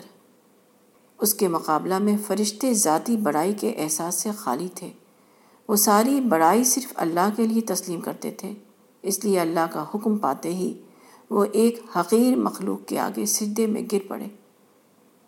اس طرح اللہ تعالیٰ نے تخلیق کی ابتدا میں دو واضح کردار انسان کے سامنے رکھ دیے۔ ایک ابلیسی کردار، دوسرا ملکوتی کردار۔ ابلیس رات دن اس کوشش میں لگا ہوا ہے کہ وہ انسان کو اپنا ہم مسلک بنائے۔ مگر انسان کو تمام ترغیبات کا مقابلہ کرتے ہوئے اپنے آپ کو فرشتوں کا ہم مسلک بنانا ہے۔ کوئی دولت، شہرت، اقتدار میں بڑھ جائے تو آدمی جلنے لگتا ہے، کیونکہ وہ اپنے سوا کسی کو بڑا دیکھنا نہیں چاہتا۔ غیر شخص کی زبان سے حق کا اعلان ہو تو وہ ماننے کے لیے تیار نہیں ہوتا، کیونکہ ایسا کرنا دوسرے کی فکری عظمت تسلیم کرنے کے ہم مانی نظر آتی ہے۔ کسی پر تنقید کر دی جائے تو وہ بفر اٹھتا ہے، کیونکہ اس کو محسوس ہوتا ہے کہ ناقد اس کی بڑائی کو چیلنج کر رہا ہے۔ خاموش، تعمیری کام میں ساتھ دینے کے لیے بمشکل چند آدمی ملتے ہیں اور کسی حکمراں کو اقتدار سے بے دخل کرنے کی تحریک چلائیے تو بھیڑ کی بھیڑ جمع ہو جاتی ہے۔ اس کی وجہ بھی یہی ہے کہ اس قسم کی سیاست میں بڑے بڑے کی بڑائی کا انکار کرنے کی جذبہ کو تسکین مل رہی ہے۔ انسان کی اصل کمزوری ہے اپنے سوا کسی کے لیے بڑائی کو تسلیم نہ کرنا۔ اس کے مقابلے میں انسان کی اصل خوبی اللہ کی نظر میں یہ ہے کہ آدمی ذاتی بڑائی کے احساس کو مٹا دے اور اللہ کا حکم آتے ہی فوراً جھک جائے۔ خواہ یہ جھکنا اپنے سے کمتر کا اعتراف کرنے کے ہم مانی کیوں نہ ہو۔ جو لوگ ظالم، حکمرانوں کے خلاف اٹھتے ہیں، بہت جلد ان کے گرد انسانوں کا غول جمع ہو جاتا ہے۔ ہجوم کو دیکھ کر اس قسم کے قائدین اس غلط فہمی میں پڑ جاتے ہیں کہ ان کے ملک میں ظلم کرنے والا بس وہی ایک شخص ہے جو اقتدار کی گدی پر بیٹھا ہوا ہے۔ باقی تمام لوگ عدل و انصاف کے عاشق ہیں۔ اگر اس ظالم کو کسی طرح تخت سے ہٹا دیا جائے، تو اس کے بعد ہر طرف انصاف کا سیلاب بہہ پڑے گا۔ ہر طرف امن کی ہوائیں چلنے لگیں گی۔ مگر یہ شدید ترین غلط فہمی۔ ظالم کے اقتدار کو چیلنج کرنے والی تحریکوں کے گرد انسانوں کا غول حقیقتاً ملکوتی نفسیات کے تحت جمع نہیں ہوتا۔ یہ صرف اس غیر ملکوتی نفسیات کا نتیجہ ہوتا ہے جس کا شکار ہمیشہ تمام قومیں ہوتی رہتی ہیں۔ کسی کے اقتدار کو چیلنج کرنا اس نفسیات کے لیے مرغوب ترین چیز ہے۔ جب کوئی قائد اس قسم کا منفی نعرہ لے کر اٹھتا ہے تو یہ نفسیات مدد کرتی ہے اور لوگ بآسانی اس کے گرد جمع ہو جاتے ہیں۔ یہی وجہ ہے کہ ظلم کو ہٹانے کے نام پر جتنی تیزی سے اتحاد قائم ہوتا ہے عدل کو قائم کرنے کے وقت وہ اتنی ہی تیزی سے ختم ہو جاتا ہے۔ حقیقت یہ ہے کہ دوسرے کو گرانے کے لیے اٹھنا غیر ملکوتی نفسیات کے تحت اٹھنا ہے۔ ایسی تحریکیں اٹھانا، زمین میں فساد برپا کرنا ہے، نہ کہ اصلاح اور انصاف قائم کرنا۔ بے دینی کو اگر دین کا نام دے دیا جائے تو محض نام کی وجہ سے وہ دینداری نہیں ہو جائے گی۔ ابلیس کو انسان کے اوپر کوئی اقتدار حاصل نہیں۔ اس کا بہکانے کا طریقہ تزئین ہے۔ ہجر انتالیس۔ یعنی غلط روش کو صحیح بنا کر دکھانا۔ اسی تدبیر کے ذریعے وہ رات دن اس کوشش میں لگا ہوا ہے کہ انسان کو اپنا ہم مسلک بنائے۔ ہر وہ موقع جہاں حق کا تقاضا ہوتا ہے کہ ایک آدمی دوسرے آدمی کے سامنے جھک جائے۔ جہاں ضرورت ہوتی ہے کہ آدمی اپنے مقابلہ میں دوسرے کی صداقت کا اعتراف کر لے، بس وہیں ابلیس آ جاتا ہے۔ اور آدمی کی نفسیات میں داخل ہو کر اس کو اکسانے لگتا ہے کہ وہ فرشتوں والی روش پر نہ جائے اور اس کی اپنی روش کو اختیار کر لے۔ وہ جھکنے کے بجائے انکار کا طریقہ اختیار کرے۔ انسانی تعلقات کی تمام برائیاں خواہ وہ خاندان کے اندر ہوں یا خاندان سے باہر ہمیشہ کسی نہ کسی شکایت پر شروع ہوتی ہیں ایک خلاف مزاج بات آدمی کے سامنے آتی ہے اور اس پر وہ بپھر اٹھتا ہے۔ ہر ایسے موقع پر ایک طرف خالص حق کا تقاضا ہوتا ہے اور دوسری طرف انانیت اور بے انصافی کا۔ مگر آدمی حق کے تقاضے کو نظر انداز کر دیتا ہے اور اپنے بھائی کا ادو دشمن بن کر کھڑا ہو جاتا ہے۔ موجودہ دنیا میں انسان کا اصل امتحان یہی ہے۔ اسی قسم کے معاملات میں یہ ثابت ہوتا ہے کہ کون وہ تھا جو فرشتوں کی راہ پر چلا اور کون تھا جس نے ابلیس کے طریقہ کو اختیار کیا۔ کس نے ابدی جنت کا استحقاق پیدا کیا اور کون اس کا مستحق ٹھہرا کہ اس کو ہمیشہ کے لیے جہنم میں دھکیل دیا جائے۔ جب بھی ایسا کوئی معاملہ پیش آتا ہے، اس وقت ایک روش وہ ہوتی ہے جو حق کے مطابق ہے۔ دوسری وہ ہوتی ہے جو ضد، نفرت، انانیت خود غرضی اور انتقام جیسے جذبات سے ابھرتی ہے۔ دوبارہ وہ وقت آ جاتا ہے جبکہ ایک شخص کی زندگی میں اس تاریخ کو دہرایا جائے جو تخلیق آدم کے وقت پیش آئی تھی۔ ایسے موقع پر خدا اپنے نبیوں کے ذریعے بھیجی ہوئی ہدایت کی زبان میں کہہ رہا ہوتا ہے کہ اے میں بندے حق کے آگے جھک جا۔ دوسری طرف شیطان اس کو ورغلا رہا ہوتا ہے اور چاہتا ہے کہ وہ انانیت والے اس طریقہ کو اختیار کرے جو خود اس نے تخلیق آدم کے وقت اختیار کیا تھا۔ ساری انسانی تاریخ اسی دو طرفہ کشمکش کی داستان ہے۔ ہر شخص خواہ وہ امیر ہو یا غریب، جاہل ہو یا عالم، لیڈر ہو یا پیرو، عورت ہو یا مرد، سب اسی دو طرفہ پکار کے درمیان کھڑے ہوئے ہیں۔ کسی کے لیے آزمائش روزمرہ کے چھوٹے چھوٹے معاملات میں پیش آتی ہے اور کسی کے لیے بڑے قابل ذکر واقعات میں۔ کوئی اپنے پڑوسی، اپنے رشتہ دار، اپنے کرایہ دار، اپنے شریک تجارت کے مقابلے میں اس امتحان میں کھڑا کیا جاتا ہے اور کوئی قوموں اور حکومتوں کے مقابلہ میں۔ ہر بار جب ایک انسان اور دوسرے انسان کے درمیان کسی معاملہ پر عداوت ابھرتی ہے، تو اس امتحان کا وقت آ جاتا ہے۔ اس وقت جو آدمی حق کے آگے جھکنے کی روش اختیار کرے وہ فرشتوں کا ساتھی بنا۔ اور جو شخص انانیت کے طریقے پر چلے، وہ ابلیس کی برادری میں شامل ہو گیا۔ ایک کے لیے اپنی جنت ہے اور دوسرے کے لیے اپنی جہنم۔ ہم کہاں ہیں؟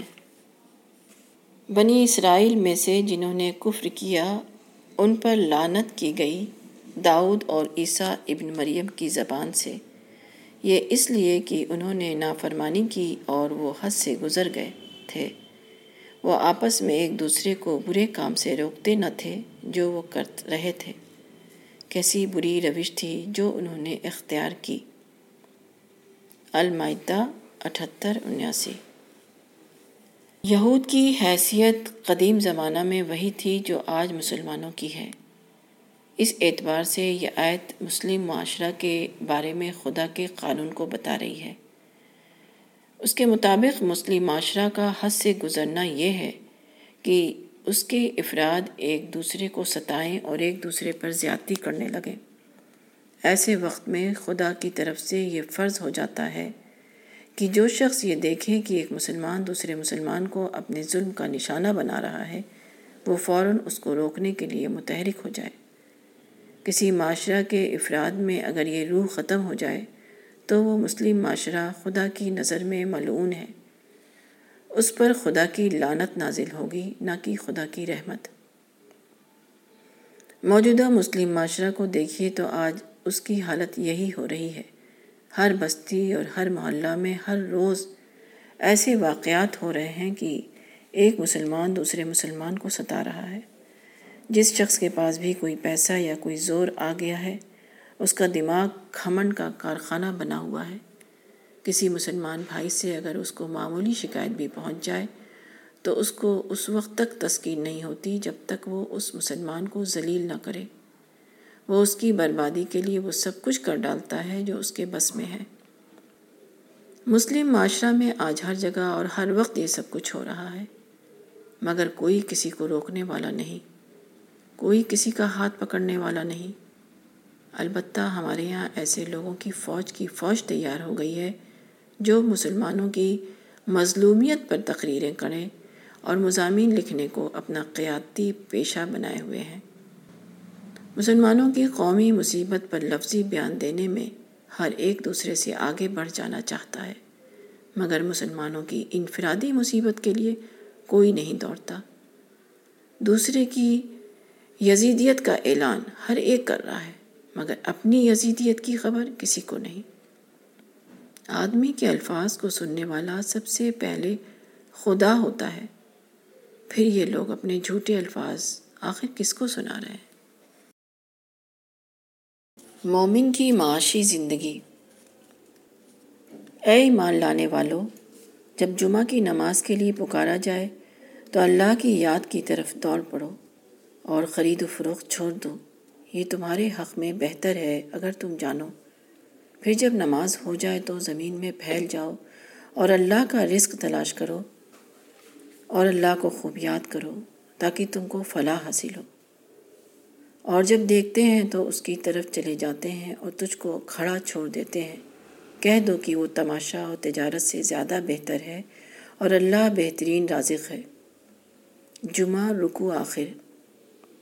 یہ آیتیں پہلی بار ایک خاص موقع پر ایک خاص معاملہ کے بارے میں اتری تھیں، مگر ان میں ہمارے لیے دائمی نصیحت ہے۔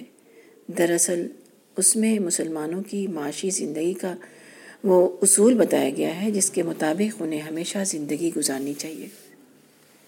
نبی صلی اللہ علیہ وسلم جب ہجرت کر کے مکہ سے مدینہ پہنچے، تو وہاں ایک بار بڑا سخت قحط پڑا۔ مقامی بازار میں غذائی چیزیں نایاب ہو گئیں۔ اس زمانے میں ایک تاجر وحیہ بن خلیفۃ القلبی، شام جا کر وہاں سے آٹا، گیہوں، زیتون کا تیل وغیرہ لاتا اور مدینہ کے بازار میں فروخت کرتا۔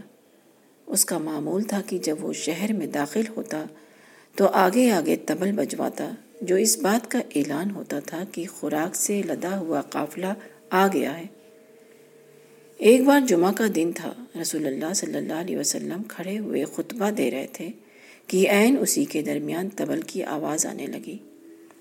لوگ خطبہ چھوڑ کر اس کی طرف دوڑ پڑے، کیونکہ یہ ڈر تھا کہ اگر شروع میں نہ پہنچے تو سامان فروخت ہو جائے گا اور پھر خریداری کے لیے اگلی آمد کا انتظار کرنا پڑے گا۔ جب جانے والے جا چکے تو رسول اللہ نے پوچھا، اب کتنے لوگ رہ گئے ہیں؟ جواب دیا گیا کہ بارہ مرد اور ایک عورت۔ آپ نے فرمایا، قسم ہے اس ذات کی جس کے قبضہ میں میری جان ہے۔ اگر تم سب لوگ چلے جاتے، حتیٰ کہ کوئی ایک بھی یہاں نہ رہ جاتا، تو یہ وادی تمہارے لیے آگ کی وادی بن جاتی۔ تفسیر ابن کثیر۔ معلوم ہوا کہ یہ اقتصادی غلطی جو مسلمانوں سے ہوئی، یہ اتنی بڑی غلطی تھی کہ اس کے جرم میں ان پر پتھر برس سکتا تھا۔ ان کے پاؤں کے نیچے کی زمین ان کے لیے انگارہ بن سکتی تھی۔ مگر چند آدمیوں کی وجہ سے اللہ نے اپنا رحم فرمایا۔ اللہ نے اس موقع پر مندرجہ بلایت نازل فرمائی اور یہ بتایا کہ مسلمانوں کو اپنی روٹی اور معاش کے مسئلہ میں کیا رویہ اختیار کرنا چاہیے، جس سے وہ خدا کے محبوب بن سکتے ہیں اور خدا کے عذاب سے بچ سکتے ہیں۔ اس حیثیت سے جب ہم ان آیتوں پر غور کرتے ہیں تو ہماری معاشی زندگی کے لیے پہلا اصول یہ ملتا ہے کہ جب کبھی ایسا موقع آئے کہ ایک طرف ہماری خرید و فروخت ہو اور دوسری طرف ذکر الہی کی پکار ہو تو ہم خرید و فروخت کو چھوڑ دیں اور ذکر الہی کی طرف دوڑ پڑیں۔ ہم اپنے معاشی دھندوں میں اسی وقت تک آزاد ہیں جب تک خدا کی کوئی بات ہماری سرگرمیوں سے ٹکرا نہ رہی ہوں۔ جب بھی دونوں میں ٹکراؤ پیدا ہو تو لازماً ہمیں خدا کو لینا چاہیے، نہ کہ معاش کے تقاضوں کو۔ ہماری معاشی زندگی کے لیے دوسرا اصول جو ان آیتوں میں ملتا ہے، وہ یہ ہے کہ جب ہم حصول رزق میں مشغول ہوں، تو ایسا نہ ہو کہ بس وہی ہمارا سب کچھ بن گیا ہو، بلکہ اس کے ساتھ ہم خدا کو خوب یاد کر رہے ہوں۔ وبتغو من فضل اللہ وسکر اللہ کثیرہ ہمارے دل و دماغ میں خدا بسا ہوا ہو اور ہماری زبان سے بار بار ایسے کلمات ٹپک رہے ہوں جو یہ بتاتے ہوں کہ ظاہری طور پر اگرچہ ہم معاشی دھندے میں مشغول ہیں، مگر ہماری توجہ اور ہماری اصل سوچ ہر آن خدا کی طرف لگی ہوئی ہے۔ ہماری معاشی زندگی کا تیسرا اہم اصول وہ ہے جو آخری آیت میں بتایا گیا ہے یعنی ہماری معاشی کامیابیاں یا ہماری زندگی کے لیے معاش کی اہمیت، کبھی ہم کو اس دھوکے میں نہ ڈالے کہ یہی سب سے بڑی چیز ہے یا یہی ہماری زندگی کا اصل مسئلہ ہے، بلکہ جو کچھ خدا کے پاس ہے، اسی کو ہم سب سے بڑی چیز سمجھتے ہوں۔ نامعاشی ناکامی ہم کو اس احساس میں مبتلا کرے کہ ہم تو بالکل لٹ گئے اور اب ہمارے لیے اس دنیا میں کچھ نہیں رہا اور نامعاشی کامیابی ہمارے اندر یہ گھمن پیدا کرے کہ ہمیں جو کچھ پانا تھا وہ ہم نے پا لیا، بلکہ ہر حال میں ہم خدا کی رحمت اور اس کے اخروی انعام ہی کو ہاں، کو اصل اور سب سے بڑی چیز سمجھتے ہوں۔